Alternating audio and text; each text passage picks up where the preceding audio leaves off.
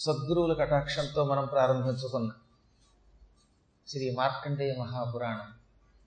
మరి కాసేపట్లో పూర్ణాహుతిని చేసుకోబోతున్నది. పురాణ ప్రవచనములు కూడా యజ్ఞం అని అంటారు. దీనికి జ్ఞాన యజ్ఞము అని పేరు.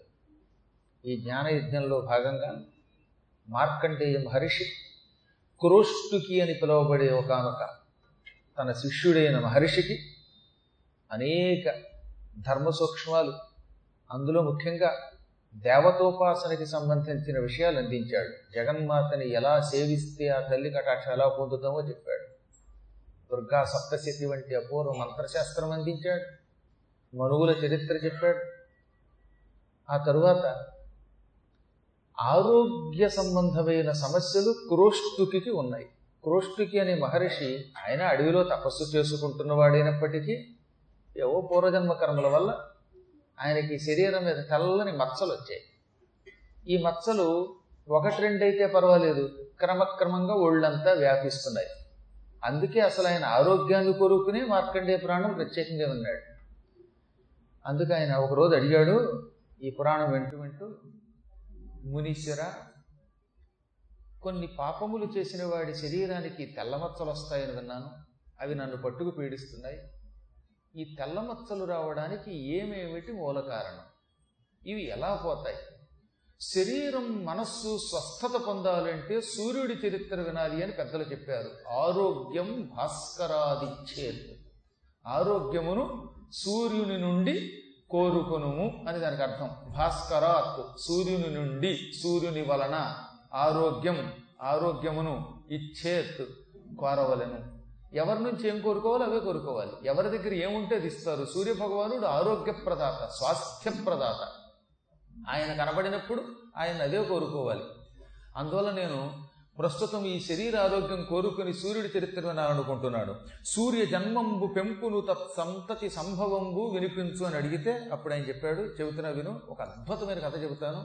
ఇది విన్నంత మాత్రం చేత మనస్సు పవిత్రత పొందుతుంది శరీరము స్వస్థత పొందుతుంది. శరీరము మనస్సు రెండు ఆరోగ్యంగా ఉంచేటటువంటి కథ ఇది. పూర్వం సూర్య భగవానుడి యొక్క పెద్ద కుమారుడు వైవస్వతములు రెండవ కుమారుడు యముడు అని నీకు చెప్పాను. రెండవ కుమారుడు యమధర్మరాజు గారు ఇప్పుడు ప్రస్తుతం ధర్మమూర్తి అయి నరకలోకాన్ని పరిపాలిస్తున్నాడు. ఆయనకి అస్సలు పక్షపాతం లేదు కదా ఆయనకి సమవర్తి అని పేరు. కన్న కొడుకైనా సరే ఆయువు తీరితే చంపవలసిందే. ఆయన ఏదో పూర్వజన్మ సుకృతం ఉన్న కారణం చేత యముడయ్యాడు ధర్మమూర్తి అయ్యాడు. అందువల్ల నరకానికి ఆయన అధిష్టాన దేవతని చేశాడు శ్రీమన్నారాయణుడు. అప్పటి నుంచి ఆయన యమలోకానికి ప్రభువై భూలోకంలో ఉన్నటువంటి జీవులకు ఆయువు తిరగానే ప్రాణం తీయటం మొదలుపెట్టాడు. బ్రహ్మగారు అందరికీ నుదుట రాస్తాడు. ఈ వ్యక్తికి ఈ సమయంలో ఆయువు తీరుతుందని అలా రాసిన వెంటనే వెనక ముందు చూడకుండా వాడి ప్రాణం పట్టుకుపోతాడు. ఇలా పక్షపాతం లేకుండా ఆయువు తీరిన వెంటనే ప్రాణములు పట్టుకుపోతాడు కనుక ఆయనకి సమవర్తి. అందరి ఎడల సమానముగా ప్రవర్తించువాడు నిష్పక్షపాతముగా ఉండువాడని పేరు. అటువంటి యమధర్మరాజు గారికి ఒక కొడుకున్నాడు. చాలామంది కొడుకులు ఉన్నారు అందులో ఒక ధర్మాత్ముడైన కొడుకున్నాడు. ఆయన పేరు రాజ్యవర్ధనుడు.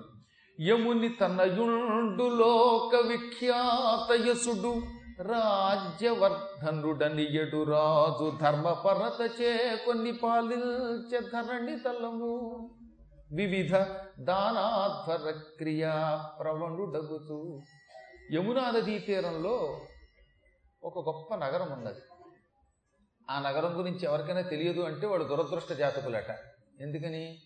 సప్తమోక్షపురాలలో గొప్ప పురం అది ఆ పురం అత్యంత పవిత్రమైనది. మధుర అంటారు ఆ పురాన్ని అయోధ్య మధుర మాయా కాశీ కాంచీ శవంతిక పురి ద్వారవతి చైవ సప్తైతే మోక్షదాయిన అని వేదవ్యాసుల వారు ఈ సప్తమోక్షపురాల గురించి ఒక శ్లోకాన్ని దేవీ భాగవతంలో రాశారు. అందులో ఒక గొప్ప మోక్షపురం సప్తమోక్షపురాలలో మధుర. మధుర అంటే మధుర బృందావనం ఇదంతా కలిపి ఒక పురం అన్నమాట. ఆ మధురా నగరం యమునా నదీ తీరంలో ఉన్నది మోక్షపురాలలో ఉత్తమ భూమి. అటువంటి మధురా నగరాన్ని రాజధానిగా చేసుకుని యమధర్మరాజు కుమారుడు రాజ్యవర్ధనుడనే ఒక రాజు పూర్వకాలంలో ఈ భూమండలాన్ని పరిపాలించాడు. ఈ మధురా నగరం ఇక్ష్వాకువంశస్థులకి సామంత నగరంగా ఉండేది. కాబట్టి ఇక్ష్వాకువంశస్థులు వంశస్థులు వైవస్వతమును వంశస్థులంతా అయోధ్య నగరాన్ని పరిపాలిస్తూ ఉంటే రాజ్యవర్ధనుడు యమధర్మరాజు గారి కుమారుడు మధురా నగరాన్ని పరిపాలించేవాడు. వీలున్నప్పుడల్లా కోసల దేశానికి కప్పం కట్టేవాడు. ఈ రాజ్యవర్ధనుడనే రాజుగారు అత్యంత ధర్మపరుడు. ఈ భూమండలంలో ఆయన పరిపాలిస్తున్నప్పుడు ఎప్పుడు యజ్ఞాలు సాగాయి పురాణ ధర్మం సాగింది వేద మంత్రములు నిరంతరం జనం పఠించేవారు. ఎక్కడ అధర్మం లేదు. పరధన పరదారాలను కోరుకునేవాళ్ళు లేరు. ఆ మహారాజు గారి ప్రజలంతా ఆది వ్యాధి ఈ రెండు పొందలేదు. శరీర రోగము మానసిక రోగము ఈ రెండు లేవట. శరీరానికి రోగం ఉంటే దానికి మందు ఇస్తాం కానీ మానసిక రోగానికి మందు ఉండదుగా. ఆ రోజుల్లో మానసిక రోగం అసలు లేదు. మానసిక రోగం అంటే ఏమిటనమాట? ఇతరుల యొక్క ఔన్నత్యం చూసి సహించలేకపోవటం. పక్కవాడికి రూపాయి వచ్చిందా ఇక వీడి బ్రతుకంతా యావత్ జీవితం ఏడిపోయి కొంతమందికి. అదేమిటో తెలియదు. ఇతరులకు ఏదైనా వస్తే మనం సంతోషించాలి. ఇతరుల కీర్తి ఇతరుల యొక్క ధనం ఇతరుల యొక్క అభివృద్ధి చూచామంటే పొంగిపోవాలి. అంతేగాని ఇతరుల యొక్క అభివృద్ధిని చూస్తే కుళ్ళిపోయామంటే తెగులు లేని రోగం వస్తుంది. అందులో అన్నిటికంటే భయంకరం ఈర్ష్య. ఈ ఈర్ష్య వల్ల వచ్చే రోగాలు అన్నీ ఇన్ని కావు. ఇతని కాలంలో ప్రజలలో ఈర్ష్య లేదు అసూయ లేదు కామం లేదు క్రోధం లేదు. అందువల్ల శారీరక మానసిక రోగములంటూ లేవు వారికి. దాంతో ఎప్పుడైతే రోగాలు లేవో మనస్సులు పవిత్రంగా ఉన్నాయో క్షామం లేదు డాంబరం లేదు. క్షామం అంటే కరువు. సకాలంలో వర్షాలు కురుస్తున్నాయి పంటలు పండుతున్నాయి అందరూ సుఖంగా ఉన్నారు. డాంబరం అంటే ఏమిటనమాట భూకంపాల వంటివి. ఇవేమీ లేవు.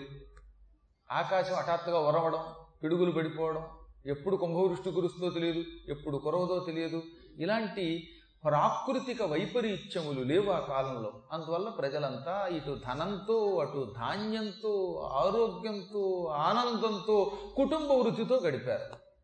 అంతకంతకి హాయిగా కాలం గడిచింది. ఈ మహారాజు రాజ్యవర్ధనుడు యమధర్మరాజు గారు కుమారుడు కాబట్టి ఆయనకి పిల్లనివ్వడానికి చాలామంది వచ్చారు. సాధారణంగా యముడికి యముడి పిల్లలకి పిల్లలు ఇవ్వరని కొందరు అనుకుంటారు కానీ యముడు చాలా అందంగా ఉంటాడని చెప్పాక ఆయన కొడుకు ఇంకా అందంగా ఉండేవాటండి. సూర్యుడిలా కనపడేవట. రాజ్యవర్ధనుడు చూస్తే సూర్య భగవానుడిలో ఉన్న తేజస్సు కనపడేది. సూర్యుడి యొక్క మనుముడు ఆయన. అందువల్ల ఆయనకి సంబంధాలు వెతుక్కుంటూ వచ్చాయి. ఆ రోజుల్లో విదూరథుడని ఒక మహారాజు ఉన్నాడు. ఆ విదూరథుడి కూతురు మానిని ఈ మానిని పరమసుందరీమణి.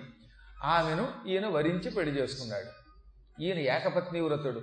పొరపాటును కూడా పరస్త్రుని కోరుకోలేదట. అందుకే చెప్పాడు అక్కడ మానిని ఎను పేరి మానిని వరించి అయ్యింది ఎందు బద్ధానురాగుడై కలనైనను అన్యకాంతల కోరక ఆత్మధర్మములకు హానికాని క్రమమున వివిధ సౌఖ్యములొందుచుండగా సప్త సహస్ర వర్షములొక్క దినము చనిన భంగితనుటయు.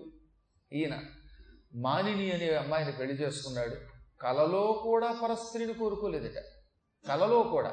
ఒక్కోసారి కళ ఎలా ఉంటుందంటే చాలా ప్రమాదకరమైంది.